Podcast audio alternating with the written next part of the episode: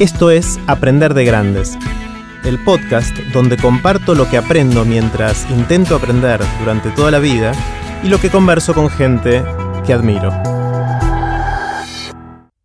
Esta es la segunda parte de la conversación que tuvimos con Gustavo Pomeranek. En esta parte seguimos hablando sobre cómo la música nos atraviesa y en particular hablamos sobre la banda de sonido de tu vida.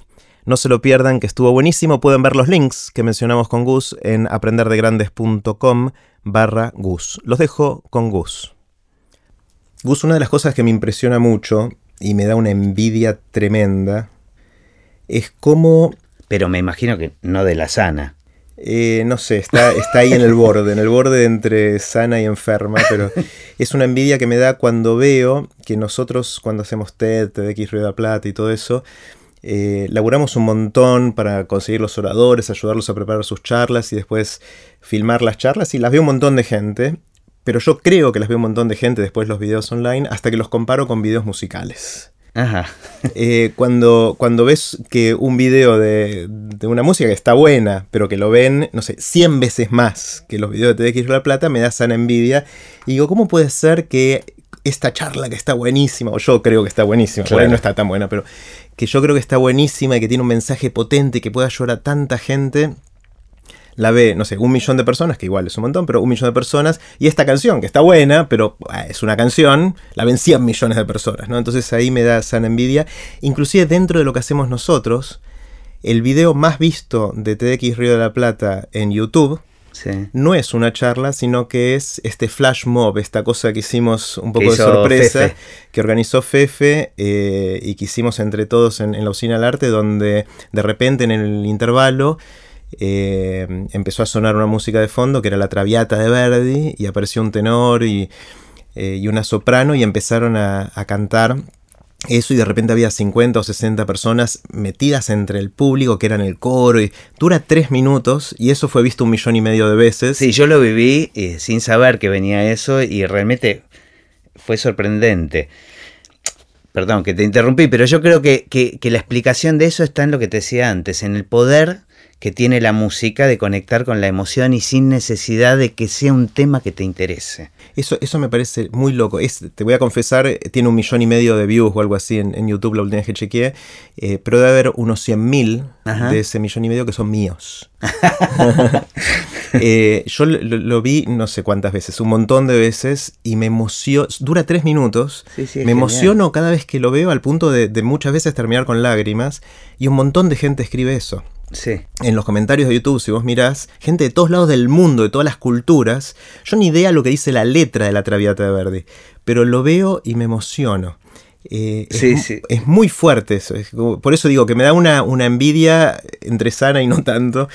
Eh, y, es increíble cómo llama eso, ¿no? Como uno dice, uy, el poder de las ideas, pero la verdad que el poder de la música parece ser mucho más fuerte. Sí, pero no debería darte envidia, porque yo no creo que la música sea patrimonio de los músicos, justamente. A ver. Este, yo creo que eh, no necesitas este, saber o estudiar música para emocionarte. Claro. Eh, yo creo que los músicos, o sea, yo tengo esa teoría de que la música ya está adentro de todos nosotros en algún bosque desconocido y simplemente tal vez los músicos lo que hacemos eh, eh, somos como los que exploradores que tenemos como un mapa para eh, entrar en ese bosque, encontrar algunas cosas y traerlas para compartirlas con, los demás. Pero yo creo que, que es eso lo, que trataba de explicarte antes. La música atraviesa, o sea, vos me decís por qué algunas charlas que son re interesantes, bueno, son re interesantes tal vez para la gente que tiene un interés en esa línea. O sea, a mí me pasa este, con, las charlas TED, TED en general, eh, este, incluso con las de TX Río de la Plata, que algunas me alucinan y otras no me interesan tanto. Y de repente estoy con alguien al lado mío que le pasa este, lo mismo, pero con las charlas opuestas. pero yo creo que la música es algo, es patrimonio de la humanidad eh, y, y nos atraviesa a todos de distintas maneras, nos toca distintas fibras, pero e, es muy, es muy. Sí, yo, hay dos charlas que me impactaron mucho, eh, charlas TED o TEDx. Una es la de Benjamin Sander, que es este director de música clásica, que es el director de la Filarmónica de Boston, que da, dio una charla espectacular eh, que, que voy a poner el link ¿Qué hacemos? Eh, aprenderdegrandes.com barra Gus, ¿te parece? Dale. Ese va a ser el, link. Ahí vamos a poner los links de las cosas que estamos mencionando. Voy a poner el link de la charla de Ben Sander porque es una también una charla que lo que él dice es Hoy hay 3% de la gente que consume o escucha música clásica y la aspiración de él no es subir ese porcentaje a 4, como dice la gente de la industria de la música clásica, sino al 100%, porque de alguna manera está dentro nuestro y él se propone en sus 18 minutos en su charla eh, que, salgamos adictos a la música clásica y es una cosa que me pasó a mí, también la escuché un montón de veces y me emociona cada vez que la escucho. Y la otra es la de Fefe, justamente, la charla que, dio Sergio Feferovich en, en TX La Plata, donde él usa la música como un pretexto para contar historias, para hacer humor, para eh, hacer analogías con las ideas, etcétera, de una manera súper súper potente. ¿no? ¿Cómo, ¿Cómo, fue que nació en tu caso eh, este tema? Pensando de cuando éramos chicos y todo eso, ¿cómo, ves la, historia de la música en tu vida? Em, mi familia no era una familia especialmente este, musical. Em, sin embargo, yo creo que nuestra infancia, o digamos, la banda de sonido, este, no es que mis viejos escuchaban música, pero normal, digamos, escuchaban de todo un poco, no tenían ningún, este, eh, digamos, estilo definido, este, había algo que a mí me impactaba mucho, que era en, nuestra infancia eh, hubo un furor casi similar al que está viendo ahora con las series de televisión. O sea, habiendo cuatro canales de televisión nada más, en los horarios diurnos, donde no estábamos en la escuela, eh, eh, la televisión estaba plagada de, series. Eh, series como Batman, este... bueno, entonces después e, e, ese es el poder de la música. Todas tenían su cortina musical. todas me la acuerdo. Me decís Batman y me suena la musiquita por adentro. No la puedo cantar, pero me suena. Bueno, y fíjate que en, en, los juegos que hacíamos de chicos, porque digamos, todos jugábamos en esa época a ser Batman en los recreos, era fundamental hacer tan digo, le, hacía más real la, el, el, poder meterse en, ese, en esa historia. La vivencia era más real. Me acuerdo del hombre nuclear también. Este, ahí era más una, cuestión de sonorización, este, que también es algo... En el efecto sonoro. Efecto sonoro, ¿no? Cuando el tipo, yo me acuerdo saltar, saltar un escalón y era, eso lo hacía real. O, y después las cortinas, bueno, las cortinas musicales, pero me, acordé de repente de La Pantera Rosa. La Pantera Rosa era una genialidad musical, además exquisita, este, muy, este, muy muy sutil y muy fina, eh, donde no había diálogo. Todo se contaba con imágenes y con música. Este, con ese leitmotiv. El leitmotiv era taran, Pero con ese, con ese mismo leitmotiv se contaba suspenso, este, digamos, a lo largo del capítulo. Nada, era una genialidad de Harry Mancini. Era. Este, entonces yo creo que todo eso me marcó otra, otra. ¿Vos te acordás de las manos mágicas? Sí. Las manos mágicas te dirán la forma de aprender. Exactamente. Bueno, las manos mágicas, todo el mundo, cuando le digo las manos mágicas. ¿Sabe la canción? Claro, ¿vos te acordás de algún truco de las manos mágicas? Genial, lo que, queda, lo que quedó es la canción. Entonces, fíjate el poder que tiene este, la música para transmitir ideas este, o para, para fijar, ¿no? Para fijar mm. momentos. Eh. Eh, bueno, yo creo que a mí me siempre me llamó mucho la atención eso. Eh, pero quedó en mí, digamos, no, no, no, nunca me imaginé que había alguien que se dedicaba a hacer eso. Después con el paso de los años, después que eh, eh, me, volví a acercar al piano, yo me daba cuenta que, claro, que por qué no era un buen estudiante de piano, porque no es que me sentía un, un, especial interés en tocar o un especial interés en, saber canciones. Lo que me emocionaba y me distraía cada vez que yo me sentaba en el piano era jugar, inventar cosas, las posibilidades que se me abrían eh, este, y las, los climas que se generaban si yo probaba, probaba sonidos. Después tuve mi, mi, mi, banda, mi época adolescente, donde empecé a tocar el bajo. Pero claro, con todos los instrumentos me pasó lo mismo. Una cosa que eh, terminé de entender muchos años después. yo no era un buen instrumentista, tocaba el bajo, tenía mi banda y me encantaba, pero no, era un gran bajista, porque no me pasaba, para dominar un instrumento son horas de vuelo, o sea, es dedicarle tiempo. Y yo cada vez que me sentaba en un instrumento me iba para otro lado, no quería, nunca me aprendía una canción entera. Pero encontré, también tuve, tenía la suerte, tuve la suerte siempre de, este, cuando empecé con, con el tema de las bandas y, este, del rock, de tocar con, con músicos que tocaban mucho mejor que yo. Y eso me obligó a encontrar como mi lugar, y encontrar que mi lugar era el componer las canciones y en, y en hacer los arreglos, en definir rápidamente, mm, sentía que tenía una intuición de qué es lo que debía hacer la batería, qué debía hacer la guitarra. Y después hubo un día, hubo un, un, día en particular con otro amigo que tuvimos en la, en la, adolescencia, que fue Chelo, que fue con el primero que, que él tocaba la guitarra, este, este es Marcelo Fishbein. Marcelo Fishbein, chelo. Una vez este, teníamos como una primer banda donde yo tocaba el bajo. Ninguno de los dos era muy bueno tocando. Pero me dice, acompáñame a ver a mi primo, que mi primo es músico, pero trabaja en una inmobiliaria. Lo cual era muy alentador, ¿no? Y fuimos a la inmobiliaria del primo, y yo lo tengo, tengo esa imagen como una cosa que cambió mi vida para siempre y el primo se había comprado lo que se llama una porta estudio, que era un mini estudio de grabación portátil, donde vos en un cassette, este, eh, el, cassette el, el, cassette era una pista, ¿no? una cinta, pero te lo dividía en cuatro pistas distintas en las cuales vos podías grabar independientemente. Entonces esto significaba que el tipo tocaba la guitarra, después rebobinaba ese cassette, o sea, lo pasaba para atrás y mientras escuchaba esa guitarra que le eh, había tocado, le grababa otra guitarra arriba y después y yo vi eso y dije, esto es Flasheaste mal. increíble. Me pareció como el mejor juego del mundo. Eh, y después también tuve la sensación cuando después con mi banda grabamos un demo y entramos a un estudio de grabación y vi los tipos que laburaban este, dentro de, del estudio y dije, yo no puedo creer que la vida de estos tipos consiste en venir todos los días a un lugar así. Para mí era como, era mágico. Este, es curioso, ¿no? Que después este, la, la vida me fue llevando este, para eso. Y me, me, pasa a veces que viene, que me llama gente que, que, que busca trabajo y este. Y, y, y, me entrevisto a chicos que, que, se quieren dedicar a la música o hijos de amigos, entonces vienen a conocer y a veces hay alguno que me dice, yo acá vendría, aunque sea a barrer. Claro. Y me identifico tanto con eso. O sea, lástima que uno no le puede dar la oportunidad de trabajar porque no tengo tanto laburo para darle a todo. Ni tanto pero, para barrer, digamos. Claro, claro, está bastante limpio todo.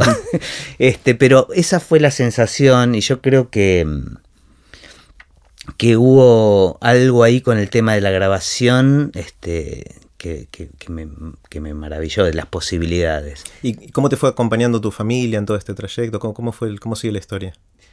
Bueno, bueno hubo, hubo un evento este, que, que, no fue menor, que yo creo que este, definió también, no sé, no sé cuánto definió las cosas, ¿no? Que fue este, digamos que si, en mi infancia la, la, banda de sonido era así como aventurera este, y, y muy divertida y, y, y, marcada por todas las series de televisión. Este, hubo un momento donde yo era hijo único este, y a los cinco años mis viejos este, me dicen vas a tener un hermanito. Y Cuando ahí, vos tenías 5 años. Sí, sí. Y yo creo que ahí la banda de sonido se empezó a poner como media rara, ¿viste? Dijeron eso y cambió el tono. Claro, de, de... apareció un chan, por lo menos, claro. ¿no? Eh, y después se enrareció más cuando este, se acercaba el momento de la aparición de ese hermanito y resultaba que eran dos. eran mellizos. Eh, pero hubo un momento cuando este, nacieron mis hermanos, este, que fue más o menos al, cuando cumplieron un año, donde se descubrió que los dos eran sordos, sordos profundos.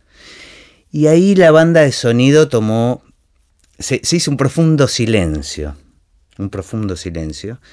Eh, y bueno, yo creo que, que, eso marcó, o sea, no hay que ser estudiante de psicología o hacer toda una carrera para decir, bueno, vos te dedicaste a, hacer música y sonido para imágenes teniendo dos hermanos eh, sordos. Yo creo que eso de alguna manera marcó, más allá de, la vocación o de las condiciones que uno podía tener, de alguna manera yo creo que definió un poco. A mí me gusta pensar como que, no sé, ellos aparecieron y definieron muy claramente, bueno, nosotros nos encargamos del silencio, fíjate qué lugar encontrás vos, ¿no?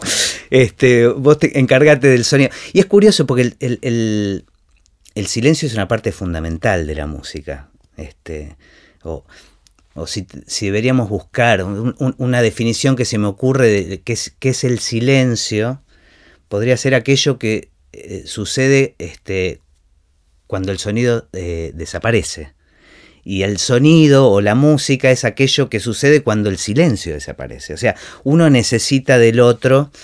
Eh, entonces a mí me gusta pensar que, eso define un poco los lugares, ¿no? Eh, y, además no me dediqué solo a la música. O sea, yo hoy me dedico a hacer música y sonido, a ponerle este, cada sonidito a, a las imágenes. Lo que, lo que sucedió, que fue muy curioso también, mis hermanos fueron eh, tuvimos una infancia, bueno, vos te acordás de mi casa que tenía un gran jardín, eh, era un, lugar que se prestaba a los juegos y a la aventura, había para treparse y para esconderse. Y fueron grandes compañeros este, de juego, y yo jugaba los mismos juegos con ellos que jugaba con vos y con otros amigos, pero ya no exteriorizaba este, el, sonido de la te misma. Lo imaginabas, te lo Me lo imaginaba, yo, yo entraba como en el mismo código que ellos y me daba cuenta que funcionaba de la misma manera. Para vos, claro. Claro, claro, que, no, no hace que la música está dentro nuestro.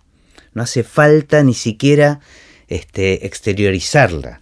Me salta esta pregunta que no sé si tiene respuesta, es cómo será el mundo interno de los que no pueden escuchar, ¿no? O sea, si es tan fundamental para nosotros en nuestras vidas y cómo nos atraviesa, por más que sepas o no sepas de música, y todo lo que venimos hablando hasta ahora, como Pablo y Diego, tus hermanos, pueden haberlo vivido, ¿no? No sé si te pensás en eso. Sí, muchísimo. Yo hace unos años este, me senté con Pablo, este, dije, ¿qué, le pregunté qué creía, dije, ¿qué crees vos que es la música?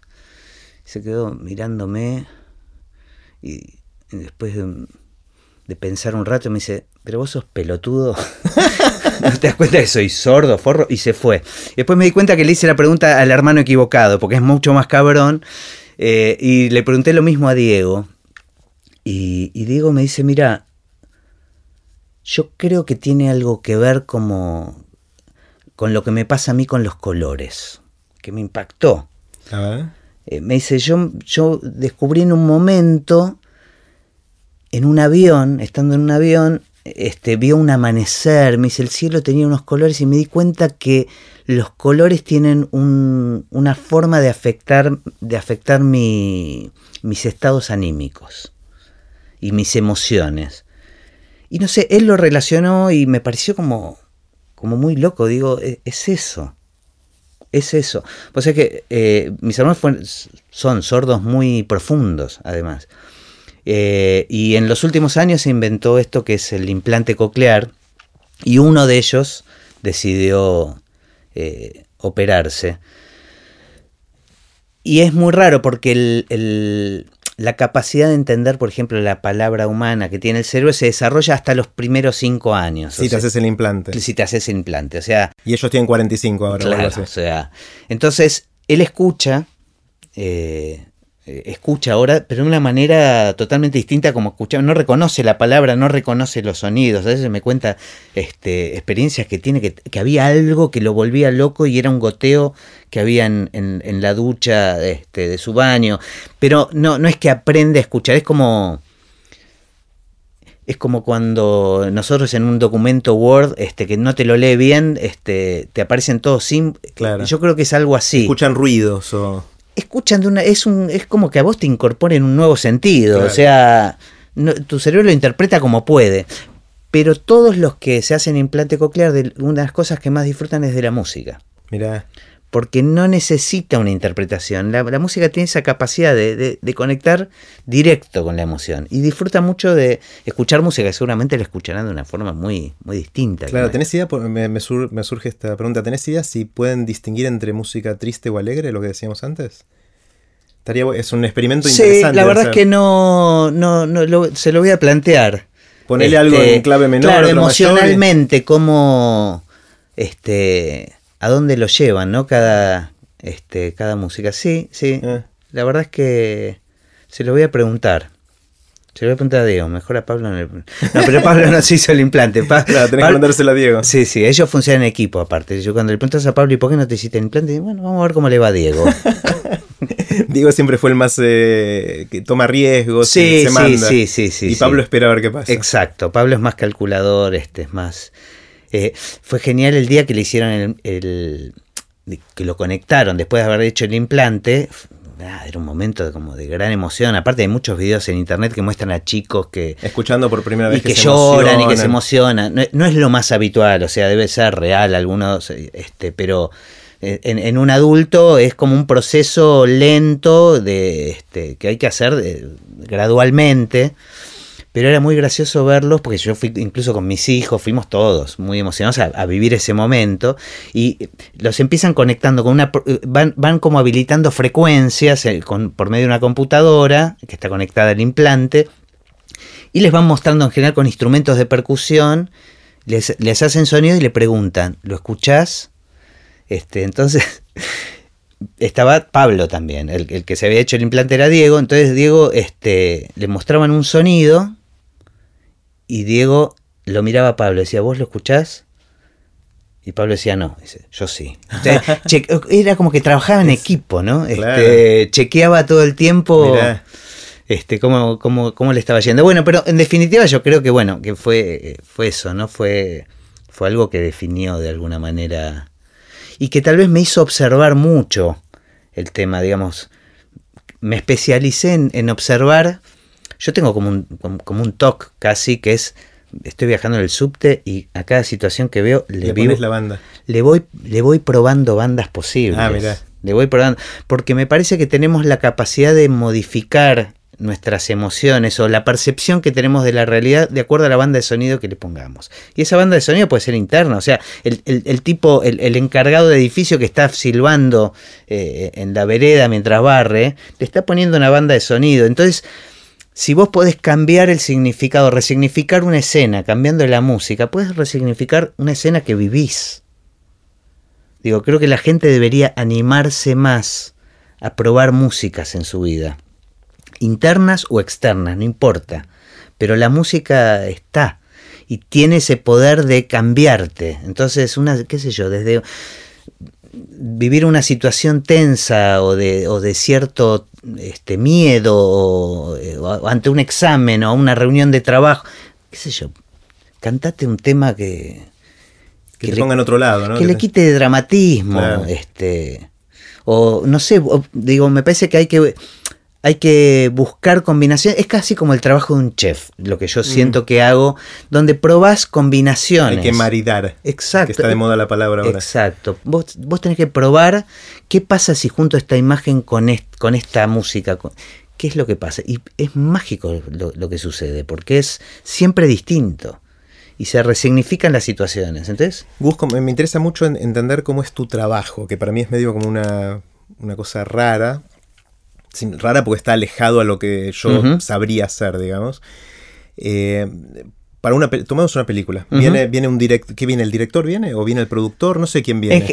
bueno, a veces este eh, me, recomienda el productor, y, pero el, trato es con el director. Con el director. Viene el director y te dice, mira, tengo esta peli, ¿ya está filmada cuando viene o no? Bueno, depende. Cada proyecto es, es, es, es diferente. A veces me traen el guion y están este, están en, la previa filmación y quieren, yo tal vez a veces ahí intento hacer una música en base a qué me inspira este, ese, guion. ese guion. A mí me gusta mucho en, en, las películas, sucedía mucho en las series, e, ese poder que tenía la música incluso las aperturas de títulos de, las películas, donde, bueno, Hitchcock lo, lo usaba mucho, este, donde... Ya te pone en situación, ¿no? Exacto. Antes de la primera escena ya sabes que ya estás sintiendo algo. La música eh, ya te prepara para qué tipo de película Woody vas Allen a- también, las de Woody Allen que empiezan con esa música melancólica. y- Exacto, vos sabés para qué, eh, digo, no es que lo sabés, pero te lleva emocionalmente hacia, hacia un lugar.